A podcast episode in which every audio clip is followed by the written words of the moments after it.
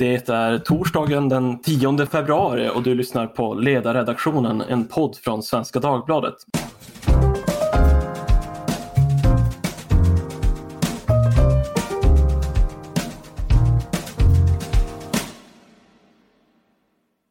Mitt namn är Isak Rutqvist och sedan några veckor tillbaka är praktikant på Svenska Dagbladets ledarsida och kommer leda dagens podcast. Hur eh, står det till med korruptionen?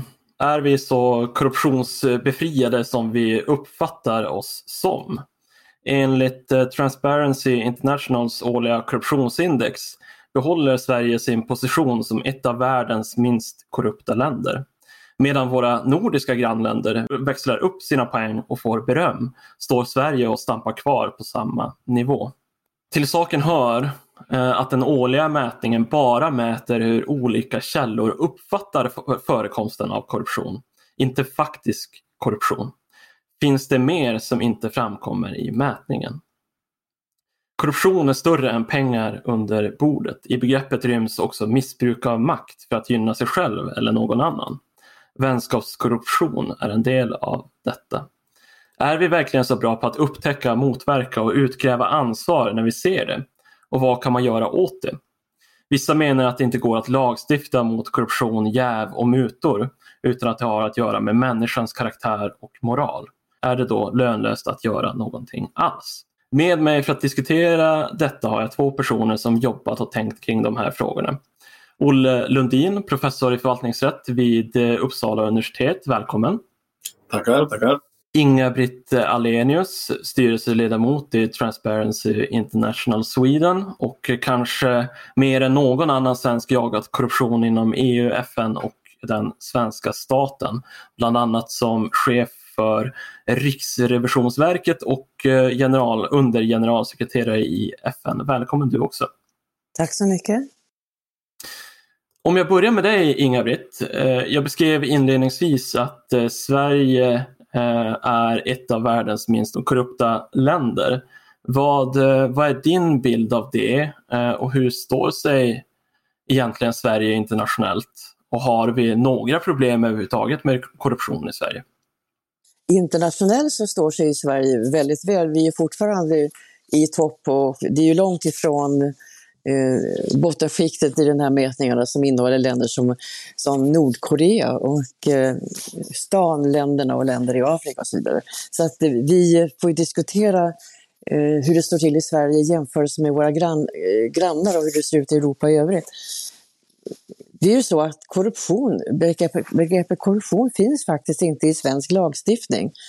Utan man får gå tillbaka till förarbetena för att hitta det. Eh, så att om man ska beivra korruption så får man göra det inom eh, under annan rubrik, till exempel trolöshet mot huvudman och bedrägeri etc. Så jag tror att begreppet korruption har på något sätt varit laddat i Sverige och det betyder att vi har också väldigt sent erkänt att det faktiskt finns korruption i Sverige. Vi har ju under senare år, framförallt i kommunerna, så har det ju avslöjats att det finns korruption. Det är en, eh, alltså en, en smärtsam eh, erfarenhet eh, i sen tid att Sverige har korruption. Men är din upplevelse att korruptionen framförallt då finns i, i kommuner? Det intressanta är att eh, jag tror att det var Statskontoret eller någon svensk myndighet som gjorde en undersökning för ett par år sedan där man intervjuade folk i de eh, nordiska länderna och Sverige skilde sig därifrån från uppfattning hos andra nordiska medborgare och eh, frågan var, i den mån man trodde att det fanns korruption så var man säker på att den gick, fanns i, i, i kommunerna. Det var svenskarnas svar. Så svarade man inte i de övriga nordiska länderna. Och det är väl inte så konstigt att, eh, att eh, är där som korruptionen skulle förekomma mest frekvent, för det är i kommunerna som säga, beröringsytan mellan det offentliga och den privata marknaden är som störst. Eh, Kommunerna svarar ju ensamt för flera hundra miljarder i, i, i upphandling till exempel och har ju dessutom då väldigt känsliga frågor som tillstånd i olika hänseenden. Byggnadstillstånd, utskänkningstillstånd och så vidare. Alltså det är en, det är en, eh, verksamhet som eh, med sin svaga reglering dessutom, menar jag, är öppen för misshushållning och till och med för korruption. Och eh, vad, vad, tror du att eh, den här typen av korruption då gör med ett samhälle? Ja, över tiden så eroderar det ju människors förtroende för, för eh, ska vi säga, staten och den offentliga verksamheten och kanske också erodera intresset för att överhuvudtaget betala skatt i den här verksamheten om man finner att eh, korruptionen, att människor gynnas, gynnar sig eh, bedrägligt. Om den uppfattningen är omfattande så är det ju en, ja, en allvarlig förs försvagning av den medborgerliga tilliten till, den, till stat och till lagar. Och, och dessutom då till, till intresset då för att betala skatt och att delta som, som ärlig medborgare. Eh, korruption är ju ett förtroendebrott som du redan har sagt. Det, det är ju inte så enkelt som att det är muta, det är ju missbruk mm. av en förtroendeställning och maktställning. Olle, eh, för några år sedan så skrev du en eh, debattartikel om eh, korruption på Dagens Juridik. Du skrev min uppfattning är att ordet, begreppet korruption anses så laddat att det knappast alls används i media. Trots att det många gånger hade varit befogat. Och sen så skriver du också, vi kan knappast bekämpa något som vi helt enkelt inte erkänner att det finns. Skulle du kunna utveckla vad du menar med det? Varför du tror att det är så och vad det, det leder till? Ja du, varför ordet korruption är så laddat, det, det är ju det är ju svårt att förstå men det har säkert att göra med vår självbild. Alltså korruption det tycker vi hör hemma i gamla öststater och Afrika, Asien kanske. Inte här alls. Eh, och eh, den allmänna internationella vedertagna definitionen av korruption den verkar helt okänd i, i Sverige. Eh, och när journalister ringer, jag får väldigt mycket frågor från journalister, eh, och så, nu har han anställt sin fru i förvaltningen eh, har han brutit mot några jävsregler? Ja, visst, det har han gjort. Men framförallt är det ett skolboksexempel på korruption. Ja, nej, men det törs jag inte skriva. Utan då säger redaktören att det får jag ta bort, för det är för starkt. Och det är klart, om, vi, om det liksom alltid är för starkt att använda ordet korruption, då, då har vi ju ingen korruption i Sverige. Utan vi har några brott mot jävsreglerna ibland. Eh, ibland har vi mutbrott, vilket ju är det som en svensk tycker, det är det som är korruption. Men det finns ju så mycket, mycket mer än mutbrott. Och det finns ju korruption som inte ens är olaglig, men lik förbaskat är korruption. Så att det, det, det, finns nog, jag tror att vi skulle behöva ta till oss begreppet och så helt enkelt erkänna att jo, men det finns ju korruption. Och där tror jag, om man ska vara försiktigt kritisk mot den här Transparency-listan, eh, de har ju börjat kritiseras, men det finns andra listor som också har baseras på just perception. Det är ju att de riskerar att bli ett självspelande piano eftersom vi nu, eftersom vi nu ligger högt upp i den här listan eh, så har vi ingen korruption och nästa gång de kommer och frågar så har vi fortfarande ingen korruption för vi ligger högt upp i den här listan. Eh, det är så svårt att sätta fingret på korruption för det är liksom en sån amöbaaktig verksamhet som ser ut på väldigt, väldigt många olika sätt. Men om man utgår från liksom de internationella definitionerna som är ungefär likadana överallt, oavsett vem, vilken organisation du frågar, så handlar det om utnyttjande av makt för att tillskansa sig själv eller annan förmåner. Och då är det rätt mycket faktiskt. Jag delar i väldigt hög utsträckning vad Olle säger om det här med korruptionsbegreppet och att tidningar och massmedia använder alla möjliga uttryck för att beskriva det som i själva verket är, är korruption. Alltså vänskapskorruption, det är ett begrepp som jag inte vet finns någon annanstans, men det använder man som på något sätt ett eh, eh överslätande på det som egentligen är riktigt skär korruption.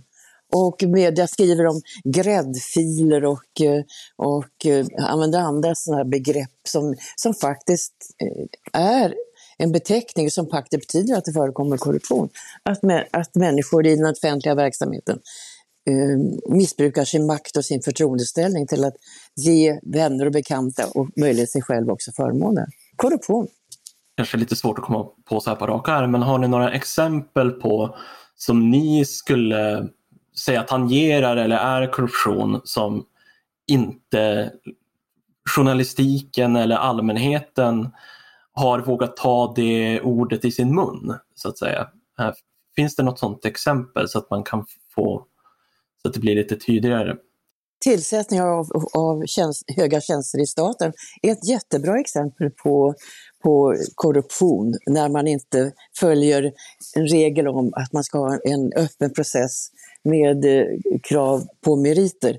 FNs antikorruptionskonvention talar särskilt om vikten av att, att rekrytering till tjänster i staten ska ske med öppenhet och med angivande av meriter. Alltså, Sverige har ju tillåtit sig att, eh, att hålla den här rekryteringen av tjänster väldigt hemlighetsfullt och eh, på outgrundliga meriter. Och det vågar man ju inte kalla korruption. Men alltså man ger ju inte ut ett kontrakt på ett stort bygge utan att man följer en lagstiftning. Men här kan man ge kontrakt på ett, på ett jobb i sex år utan att det, det krävs någon särskild eh, formalitet.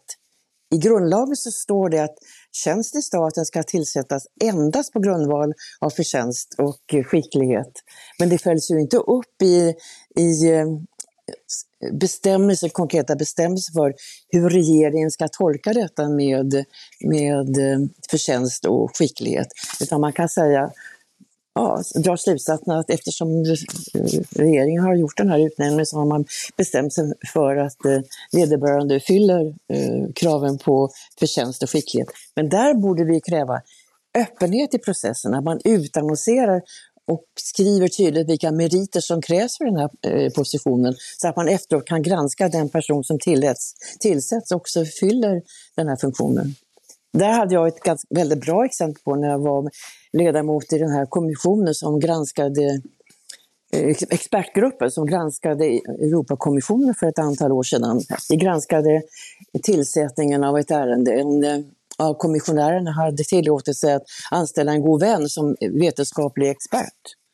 Och det var ju väldigt enkelt för oss att konstatera att det där var ju inte enligt reglerna och vi kunde säga, därför att vi kunde ju se att kravspecifikationen fylldes inte av hennes, hennes goda vän som hon hade tillsatt.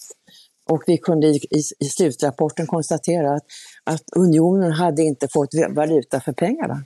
Men det krävs ju då just precis en sån här process där man redovisar vad det är för krav som ställs. Har den som har, som har fått tjänsten, uppfyller han eller hon den här tjänsten? Om man inte har den här processen så är det omöjligt också att hålla i det här fallet regeringen ansvarig för, för den här eh, processen som enligt FN är korruption om man inte uppfyller de här kraven. Alltså någon form av transparenskrav då? Så att det, så Absolut att det transparenskrav. Mm. Mm. Mm. Olle, har du något, eh, något sånt här exempel? Ja, jag kan, ju, jag kan ju spinna vidare på det där. Vi har ju så dåligt minne i Sverige, men, men eh, när Riksrevisionen imploderade så var det ju precis det här. Första riksrevisorn som fick avgå hade ju just det, delat ut tjänster till vänner och bekanta. Eh, och eh, när, man, man, när journalisterna frågar då konstitutionsutskottets ordförande vad tycker du om det här? Eh, och då, då, är det liksom, då dinglar man korruptionen framför näsan på honom. Och han säger att äsch, det är administrativa felsteg, det var väl ingenting att prata om. Medan i övriga världen hade man sagt det här är ju korruption. Men det fanns inte en enda journalist som använde ordet korruption utan man pratar om affär, man pratar om skandal eh, eller vad man nu vill. Men hade man sagt Riksrevisionen är korrupt, då hade det hänt något helt annat och det var ju precis vad. Och ska vi växla över till den kommunala sektorn så är det här någonting som jag har sett blivit vanligare och vanligare. Just att man anställer, att rektorn anställer sina barn som lärare på skolan. Eh, förvaltningschefen anställer sin eh, fru eller man eh, som ekonomichef eller något liknande. Och det som är fascinerande det är att man i många kommuner uppfattar man det inte ens som ett problem. Man tycker inte att det är konstigt. Varför Ska inte rektorn få anställa sin son som är behörig lärare? Men utifrån, från kommunmedlemmarnas perspektiv, så ser det ju jättekonstigt ut. Och kallar man det för vad det är, nämligen korruption, då förstår man att det här kan ju liksom inte vara riktigt sunt. Så att i vissa kommuner så är liksom ett korruptivt beteende det är helt normaliserat. Mm. Jag, jag, delar helt Olle Lundins uppfattning. Alltså, det på något sätt har internaliserats också hos kommunmedborgarna att, det, kan, att, det, att det, det, får gå till så här. Man börjar väl vakna, men du har alldeles rätt i det. Det är ju helt förfärligt det här med Riksrevisionen. Det var ju en jätteskandal. Det är som sagt korrupt. Men alltså det, det intressanta är också att eh, som eh, jag tror att Olle sa, att korruption behöver ju inte vara olagligt. Men det, det, kräver ju, det kräver ju också ett ledarskap i den offentliga verksamheten i kommunerna, att man tar tag i det när någon av medarbetarna eh, missbrukar sin förtroendeställning på det här sättet. Därför tycker jag det var så himla bra att man avkragar biskopen. Alltså det äntligen så ställs en person till ansvar för någonting som inte var olagligt, men som strider mot en ska säga, professionell eller etisk kod som präglar kyrkan. Om man hade en, en som motsvarande regler i den offentliga verksamheten så skulle man kanske kunna ställa eh, folk till ansvar för hur man hanterar sitt uppdrag på ett annat och tydligare sätt. Fler avkragningar. Ja, en bra liknelse. Um, um, och just apropå det här med, med lagkrav och det finns ju finns det regler kring eh, bisysslor, att det ska anmälas, eh, att eh, ja, men, mutbrott eh, och så vidare. Men, men går korruption i grunden att reglera eller handlar det just om, om karaktär eh, och moral? Behöver, behöver statsförvaltningen och kommunerna etiska koder som, som man utifrån dem möjligtvis då kan utkräva något form av ansvar? Eller vad, vad tror ni? Jag tror att lagstiftningen måste kompletteras med, med etiskt förhållningssätt, till exempel en, en, en etisk kod för tjänst i den offentliga ver verksamheten. Du kan ju inte reglera i lag all, alla, allting som är olämpligt. Jag tror Olle som jurist kanske kan domarreglerna bättre än vad jag kan, men ibland brukar jag eh, citera det som säger att Eh, Eh, i de gamla medeltida domarreglerna säger att eh, lagen straffar icke allt det som hon finner olämpligt. Alltså det, det är ju ett utrymme utanför lagstiftningen som bör hanteras som ett, eh, i ett ansvarsfullt ledarskap där man ställer folk till ansvar för hur man missbrukar sin ställning i de här små detaljerna som, som i, tillsammans undergräver människors förtroende, förtroende för, för den offentliga verksamheten. Jag hade en, en, diskussion för något år sedan, jag ska inte nämna staden vid namn, men, men det fanns en, ett kommunalt bolag som sålde tjänster i det här bolaget till vänner och bekanta och syskon och före detta sambos och så vidare. Och jag kallade det för korruption. Man skulle alltså, företaget var ju till för att eh, serva eh, kommunens behov av tjänster. Och eh, jag blev uppringd av en av kommunikatörerna som säger att vederbörande hade, hade pratat med eh, ja, Ekobrottsmyndigheten tror jag det var, som hade sagt att, och försvaret, det var ju inte myt, muta. Det var ju inte muta. Och underförstått så skulle det betyda att då kunde man fortsätta precis som man hade gjort. Det är precis som det som Olle redan har tagit upp, alltså att eh, föreställningen om, om korruption är, är så främmande och annorlunda så att det, det, är i Sverige likställt med muta pengar under bordet. Men om det är något annat så kan man fortsätta hålla på sådär. Det, det är praktiskt intressant. Va? Olle, vad säger du? Går det här att liksom reglera ännu mer eller liksom är det en fråga om moral och karaktär? Det finns ju många sidor av det här myntet. Nej, det är ju precis som Inga-Britt säger, man kan inte reglera allting. Utan där måste man ha någon slags code of conduct, uppförandekoder som skulle behöva finnas på alla myndigheter, både kommunala och mm. statliga. Mm. De finns ibland, eh, men oftast inte alls. Och sen har vi det som kallas för statens värdegrund. Eh, så börjar du på att prata om det för en statlig tjänsteman, då suckar de och sen är inte den igen. Eh, man tar det liksom inte riktigt på allvar. Sen har vi ett annat problem också i Sverige, det är ju att det finns ju regler. Vi har till exempel brottsbalken 21 tjänstefel, men de används ju inte. Vi använder dem inte alls. Förlåt mig, vad, vad, är det för, vad står det i den paragrafen? Ja, det är om man gör något tok vid myndighetsutövning så kan man åka på en smäll. Eh, och eh, det där görs ju, socialtjänsten till exempel, eh, kan man ju läsa om i media, det är en skandal. Ja, det är inte bara en skandal, det är brottsligt, men det finns ingen polis eller åklagare i Sverige som överhuvudtaget tänker tanken att man skulle åtala.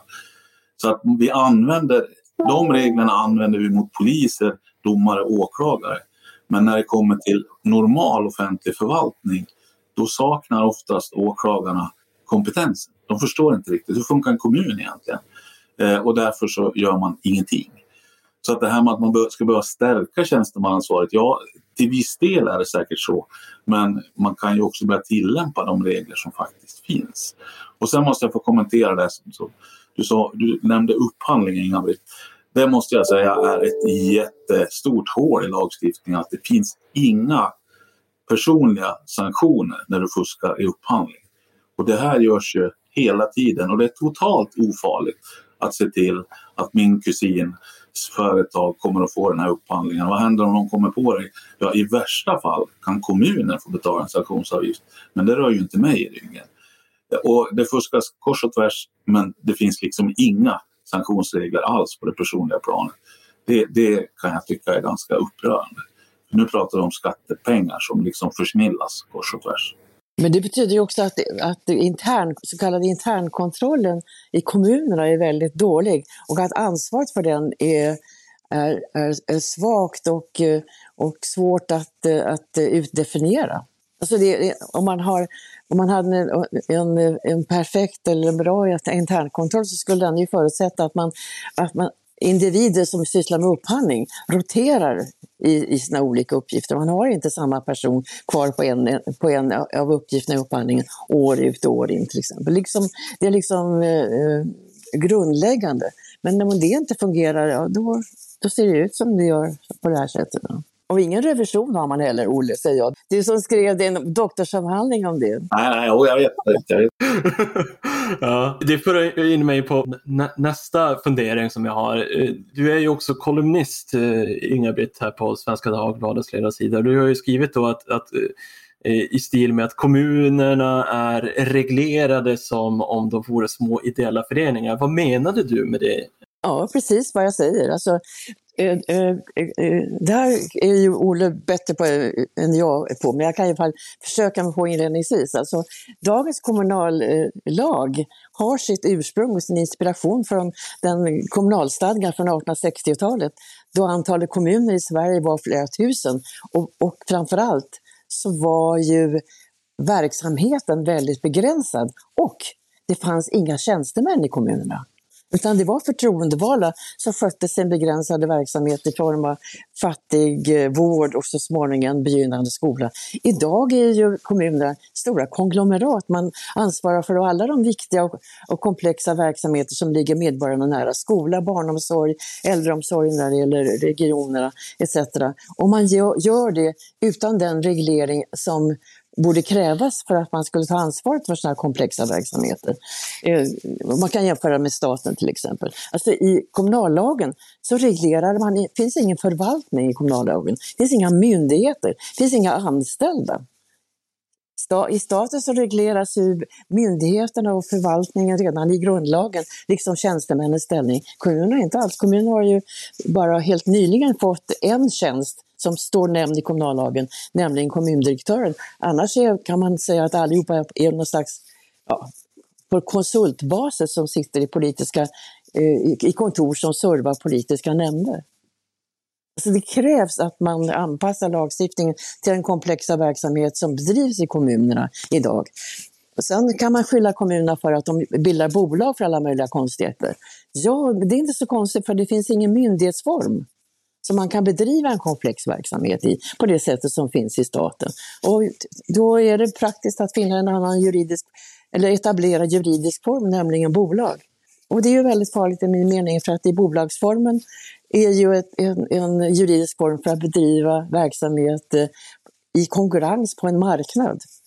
Och det är enligt min mening, för, för där var ju perspektivet för de som anställer i ett kommunalt bolag. I kommunerna så arbetar man i medborgarnas tjänst, inte på en marknad för att eh, eh skapa vinst. Nu ska ju de kommunala bolag, bolagen inte gå med vinst, men det löser man ju genom att skapa koncerner eh, alltså Stats, eh, stats, Stadshus AB i Stockholm och Göteborg till exempel. Det är en jättekoncern där man kan utjämna vinster och förluster. Mm. Vad säger du om det här Olle? Du har ju som sagt eh, dels om, om kommunernas eh, revision så har du ju en gedigen bakgrund men, men också eh, kommunallagen, så den nya utredningen om, om kommunallagen satt vi som experter. Vad...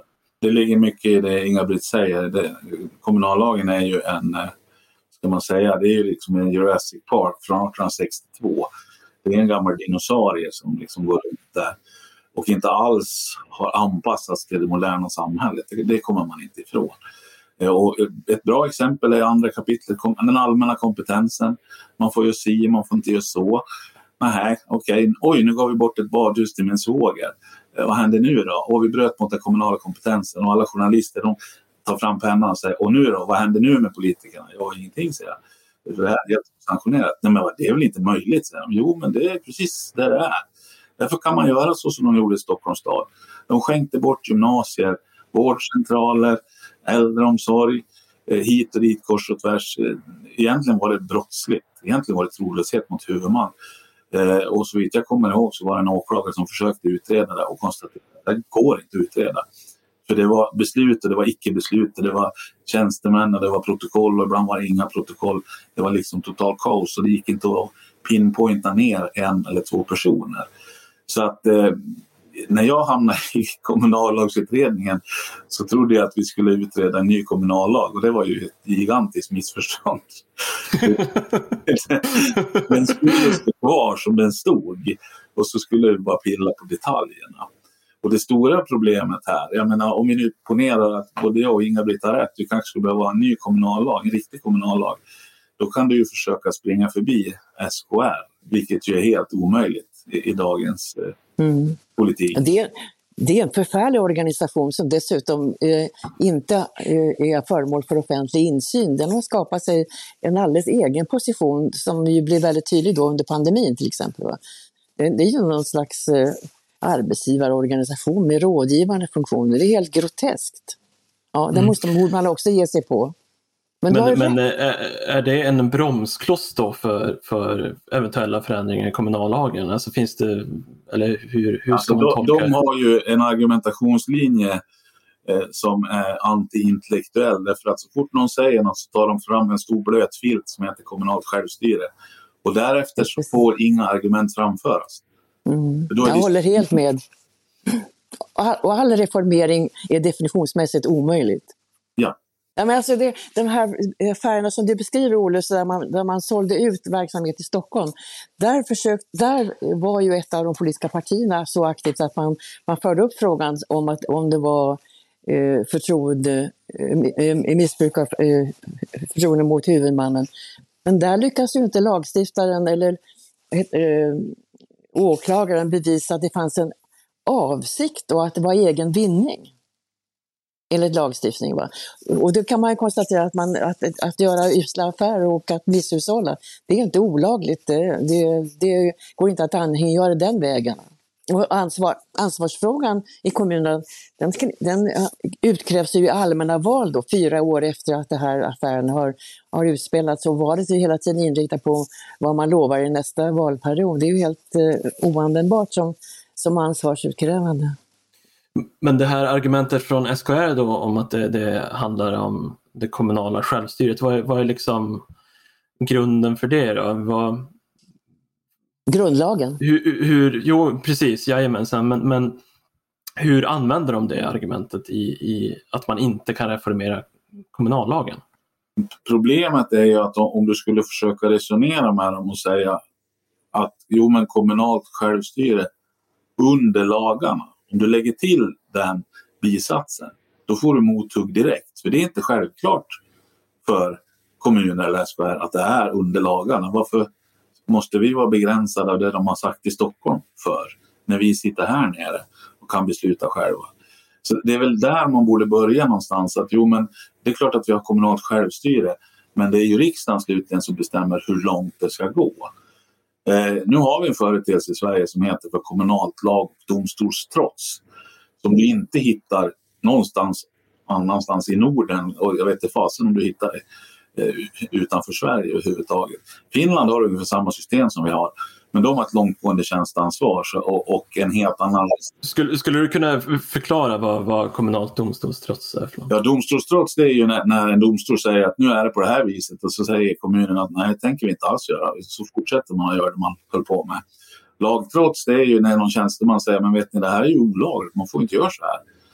Och så, och så diskuterar man saken i nämnden och så kommer man fram till att äh, vi kanske gör så i alla fall. Eh, det är lagtrots.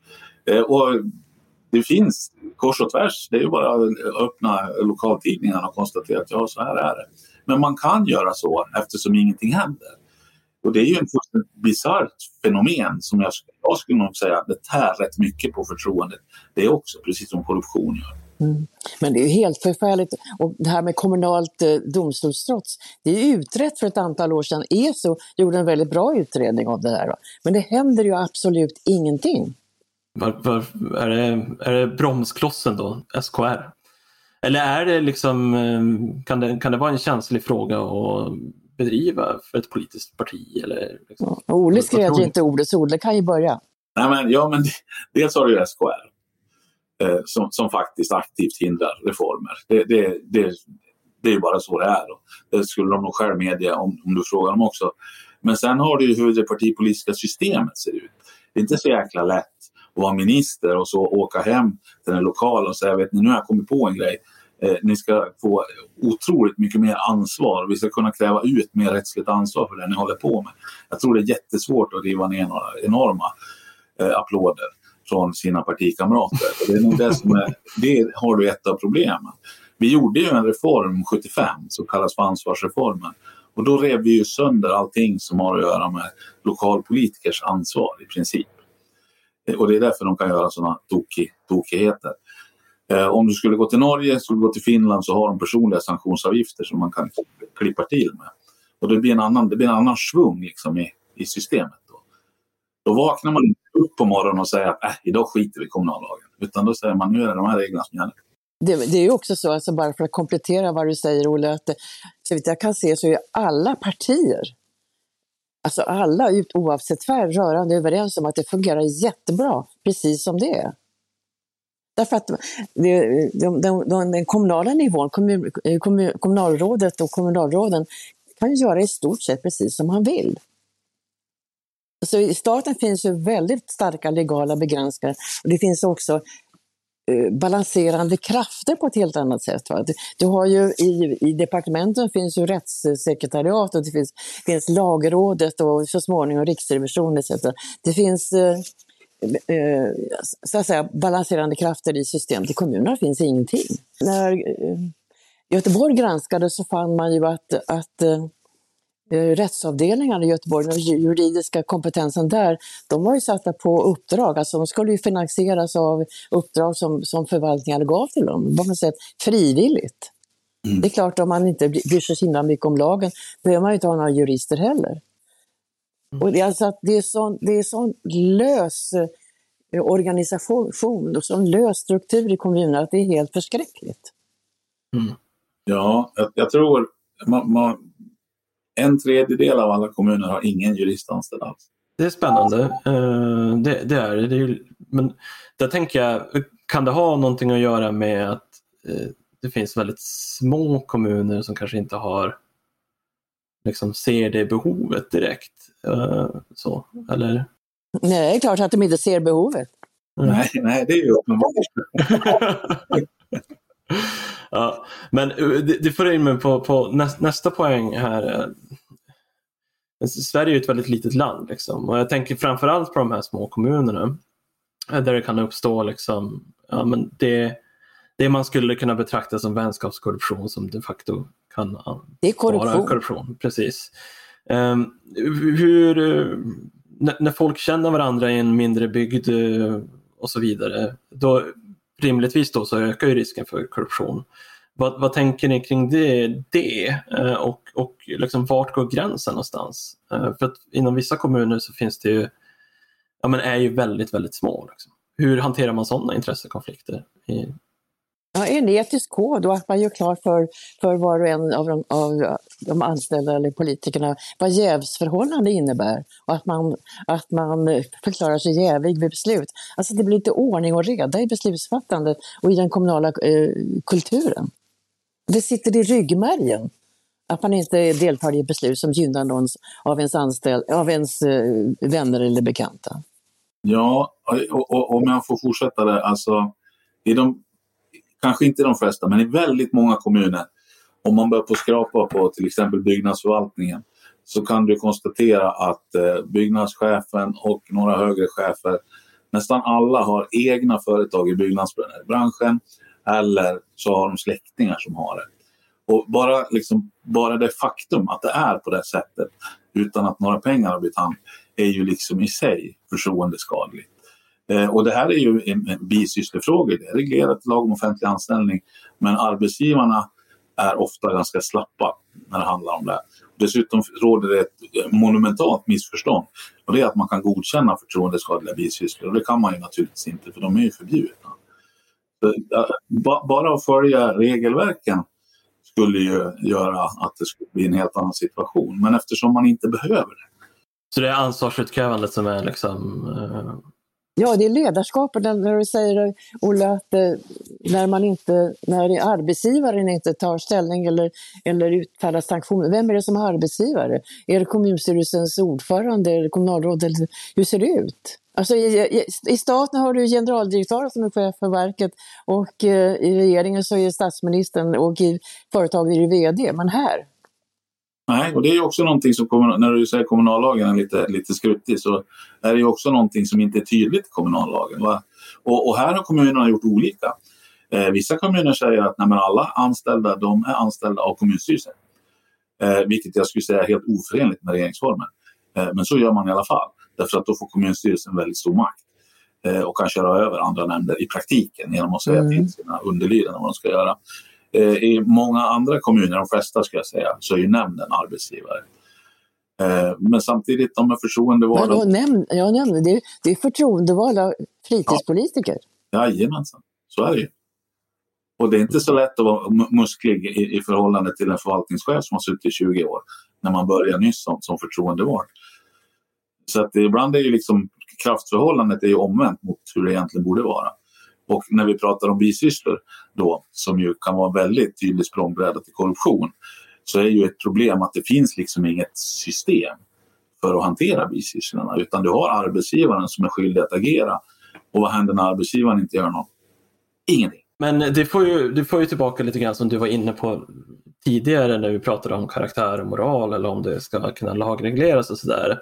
Eh, tjänstemannaansvar, Eh, är, det, är det någonting som skulle kunna underlätta den här situationen? Eh, att återinföra liksom ett mer generellt, istället för att eh, ja, men, tjänstefel vid myndighetsutövning, ha ett generellt tjänstemannaansvar i, i den offentliga förvaltningen men också kanske då i kommunerna. Skulle det kunna hjälpa på något sätt? Eller? Ja, både ja och nej. Eftersom vi, som jag sa, vi har ju regler redan som vi inte använder. Det är därför som den här avkragningen kommer liksom som en chock. De utkrävde ansvar, gjorde de. Det har inte vi sett på många år. Det var det jävligaste. Eh, och vilken dålig stämning det blir. Nej, det här tycker vi inte om. Är det inte bättre att tala dem till rätta? Det är liksom den normala, den normala reaktionen. Men kan vi inte gå och prata med dem och säga att så här får man inte göra nästa gång heller. Istället för att utkräva ansvar. Eh, så att jag tror att så länge, så länge vi väljer att inte utkräva ansvar då, då är det ju helt poänglöst med att utvidga tillämpningsområdet. Vi kommer fortfarande att utkräva ansvar. Ja, det har du tyvärr rätt i. Så jag har ju länge varit för att man ska återinkräva tjänstemannaansvaret. Men du har ju rätt i att om ingen utkräver ansvaret så är det ju poänglöst. Men alltså det, det, innebär att vi har skapat en kultur som är väldigt destruktiv för att upprätthålla kvalitet i den offentliga verksamheten. Och framförallt i kommunerna menar jag. Alltså, det är mer ordning och reda i staten, det, det tycker jag verkligen. Eftersom befälsordningen är tydligare. Du har regeringen som styr riket och du har en generaldirektör till, till vilka man har delegerat det operativa ansvaret och så vidare. Men i kommunerna, det är ju ett helt sammelsurium. Mm. Ja, men samtidigt ska vi inte glömma att de senaste, vad kan man säga, fem, sex åren, då har man ju lyckats rada upp sådana här statliga skandaler som på, på rad, som mm. ett pärlband. Eh, men, men eh, visst, det är ju mer oordning i kommunerna och eh, egentligen är jag förvånad. Alltså att det fungerar så bra, eller så bra, att det fungerar överhuvudtaget ute i kommunerna, det beror ju på att 98 procent är ju fullständigt rimliga och hederliga människor. Det är det vi, det är det vi lever på. Ja. Mm. Inte att systemet är så välriggat, för det är det ju inte alls. Än så länge ser det så i alla fall. Mm. Mm. Sen så säger vi någonting illavarslande nu, det är de här protesterna mot eh, LVU och socialnämnderna, där, där, där det kommer en, ett krav från de här som protesterar att man ska stärka tjänstemannaansvaret, när den förnuftiga personen snarare säger att man måste skydda den enskilda tjänstemannen mannen för att stå ansvarig för ett beslut som en politisk nämnd kollektivt borde ta. Mm. Olle, du får skriva en ny bok. Du har ju skrivit den tjocka boken om den kommunala revisionen Usch, som jag har citerat många gånger. Ja, var, men då är jag ung och arg. Nu är jag mer sådär Nej. försiktig. Men du, man kan ju hetsa upp det lite grann, inte sant? Ja, ja det kan man. ja, jag tycker att det är dags för en ny bok som handlar om ansvar och ansvarsutkrävande. Ja, ansvar i offentlig verksamhet, absolut. Ja, mm. just mm. precis. Ja. Det blir en väldigt tung, det blir en väldigt tung bok. ja, men det är bra, då kan, då kan, man, då kan det, bli en bra läsning för många som inte orkar läsa så mycket. Ja, exakt. ja, men jag tänker lite avslutningsvis då. Um, vilka, och nu kan ni tänka fritt, alltså dels eh, lagstiftare, företagsledare, allmänheten. Vilka liksom, medskick och råd eh, tror ni, liksom, vad tror ni är viktigt för att, att komma till rätta eh, med den här korruptionen som finns framförallt då inom kommunerna? Jag kan börja. Ja. Jag, jag, jag brukar säga så här, alltså det, för, det första man ska göra det är att gå hem till sin myndighet och, och säga till personalen vi har korruption här. Det, det, är liksom nummer ett. Vi har korruption och har vi inte korruption så kommer den imorgon. Eh, därför måste man vara medveten. Och så måste man vara medveten om vad man gör. För inte så sällan är det just den här totala omedvetenheten. Jag kan väl anställa min fru som, som lärare fast jag är rektor. Vad spelar det för roll? Varför skulle jag inte få göra det för? Jag tror att vara medveten om att det finns korruption att det är farligt men att man kan hantera det. Och det är inte så säkert att man kan liksom titta i lagboken och se var står det att inte jag får anställa min fru? Nej men använd huvudet för guds skull. Vi måste ha en uppförandekod. Och det är ju inte heller, det är ju liksom inte raketforskning utan det här är ju ganska enkelt. Det är ju sånt som man lär sina barn faktiskt. Men värst är det ändå i kommunerna. Och jag, jag, insisterar på att vi måste ha en ny kommunallag som tydligare reglerar frågorna. Alltså en, en lagstiftning. Men kommunallagen är ju, alltså kommunerna är ju komplicerade för vi har ju dels kommunallagen då som är någon slags grundlag och som ska reglera allt möjligt. Men sen har du ju också, har du också speciallagstiftningar för vissa verksamheter som skär igenom tvärs på tvärs. Så det är ju komplicerat. Jag kan tänka mig att det skrämmer statsmakterna för att sätta tänderna i kommunerna, för det är så svårt. Och vad jag är rädd för att det, som det förs diskussioner om nu, att man, kommunerna är så små så att man, man borde slå ihop dem. Och då säger jag, det vore ju, då är den ena eh, villan, det är verkligen att komma ur askan i elden. Då skulle vi få, ja, jag ska inte bara nämna någon kommun vid namn, då skulle vi få eh, istället för 290 eh, verksamheter som är, är vagt reglerade med möjlighet till korruption så skulle vi få 90 stora jättar där man inte har någon som helst koll på någonting. Man måste ändra grundlagstiftningen först innan man ens tänker tanken att, uh, att slå ihop kommunerna. Eller att tänka tanken att man skulle kommunalisera polisen. Det vore ju helt förskräckligt. Usch, ja. Ja, ja, du, säger, du håller med mig om det. Ja. Så sammanfattningsvis så skulle man kunna, kunna säga att två viktiga delar enligt er då, eh, eller enligt dig Olle, en ökad medvetenhet och, och dra upp det här i den interna organisationen. Att antingen så har vi korruption här eller så får vi det. Eh, och Inga-Britt, eh, lagstiftning, ny kommunallag, se, ut, se över den aspekten helt enkelt för att få rakare rör så att säga. Och en ny bok från Olle och en ny bok från Olle. Då, har vi, då kanske vi klättrar, klättrar några poäng på, på, på Ja, men du är ju i särklass den som, som, som kan mest om den kommunala lagstiftningen, vågar jag påstå. Och då måste du ta ditt ansvar. Absolut. Och skriva den här boken. Ja, någon måste ta ansvar för något fall. Ja, ja. precis. Ja. Exakt, nu får du ta ditt. Ja. ja. Innan, eh, innan vi tackar för idag så ska jag passa på att eh, tipsa om vår grannpodd på Svenska Dagbladet. Nyhetspodden Dagens Story där du på en kvart varje dag får en fördjupning i ett aktuellt ämne. Du har lyssnat på Ledarredaktionen, en podd från Svenska Dagbladet. Ni är varmt välkomna att höra av er till redaktionen med tankar och synpunkter på det som vi har diskuterat precis nu. Eller om det är så att ni har idéer och förslag på saker vi borde ta upp i framtiden. Det är bara att mejla ledarsidan eh, svd.se. Tack för idag. Eh, producent har varit Jesper Sandström. Eh, jag heter Isak Rutqvist och tack så hemskt mycket till Olle och eh, Inga-Britt för att ni var med. Tack, det var kul.